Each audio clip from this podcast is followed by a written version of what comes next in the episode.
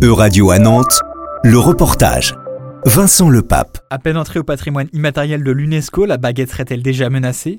En tout cas, les artisans boulangers qui la façonnent font face depuis plusieurs mois à l'envolée de leurs factures, due à la fois à la hausse des prix des matières premières et de l'énergie, une hausse qu'ils ne peuvent répercuter sur leur prix qu'à minima, sous peine de faire fuir les clients, ce qui pousse toute une profession à s'adapter, à l'image d'Éric Marché, boulanger à Nantes, ils sont nombreux à avoir changé leur façon de produire pour réaliser des économies d'énergie. Sur la gestion de nos cuissons, on a fait des, choix euh, importants, c'est-à-dire qu'on fait très attention, les gens sont sensibilisés à l'allumage ou à l'extinction des fours dès que les cuissons sont terminées, ou au remplissage des fours, c'est-à-dire que maintenant euh, on fait très attention à ce que les fours soient, le remplissage soit optimisé. On fait attention à l'utilisation du lave-vaisselle également. Lui bénéficie pourtant d'un prix bloqué sur l'énergie et n'a connu qu'une faible hausse par rapport à ce qu'ont pu connaître certains de ses collègues.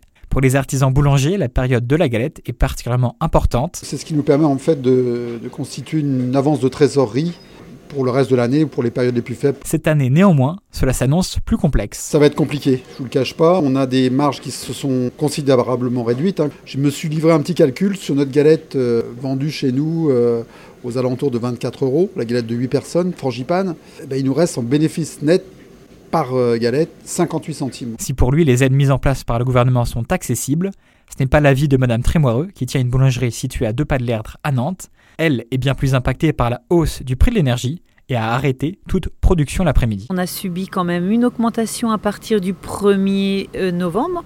On est passé de 100 euros le mégawattheure à 220. Et entre Noël et le Nouvel An, on a reçu encore une autre, euh, un autre courrier nous annonçant une hausse de 220 à 320 pour le 1er février. Donc on ne sait pas jusqu'où on va aller. Pour elle aussi, en ce début d'année, cet objectif trésorerie. D'habitude, c'est la meilleure période de l'année en termes de trésorerie euh, et en termes de rentabilité. Malheureusement, cette année, c'est un peu plus compliqué. Les prix des matières premières se sont envolés. Quand vous prenez un, beurre AOP, euh, on était à 4,50, 5 euros le kilo, on est passé à, 12, 14 euros. La caisse d'œufs a été multipliée par deux. Quant aux nouvelles aides annoncées par le gouvernement pour l'épiphanie, elle les juge encore insuffisantes. Dans l'état actuel des choses, c'est largement peu suffisant. Il va falloir que les lignes bougent un peu plus que ça, sinon ça va être très très très compliqué. La France et l'Allemagne sont les deux seuls pays européens ayant mis en place un bouclier tarifaire. Chez nos autres voisins, c'est la baisse d'impôts qui est privilégiée. L'Italie a ainsi baissé la TVA à 5% pour l'électricité, une mesure également adoptée par l'Espagne pour le gaz. Les deux artisans boulangers s'accordent au moins sur un point, à savoir l'impossibilité pour eux de se projeter dans le futur. Aujourd'hui, il n'y a aucune projection possible. Et on travaille vraiment euh, au jour le jour, dans le brouillard, on ne sait pas où on va. En ce mois de janvier, acheter une baguette ou une galette auprès d'un artisan boulanger semble donc être tout sauf un geste anodin. Euradio vous a présenté En Région. Retrouvez les podcasts de la rédaction dès maintenant sur euradio.fr.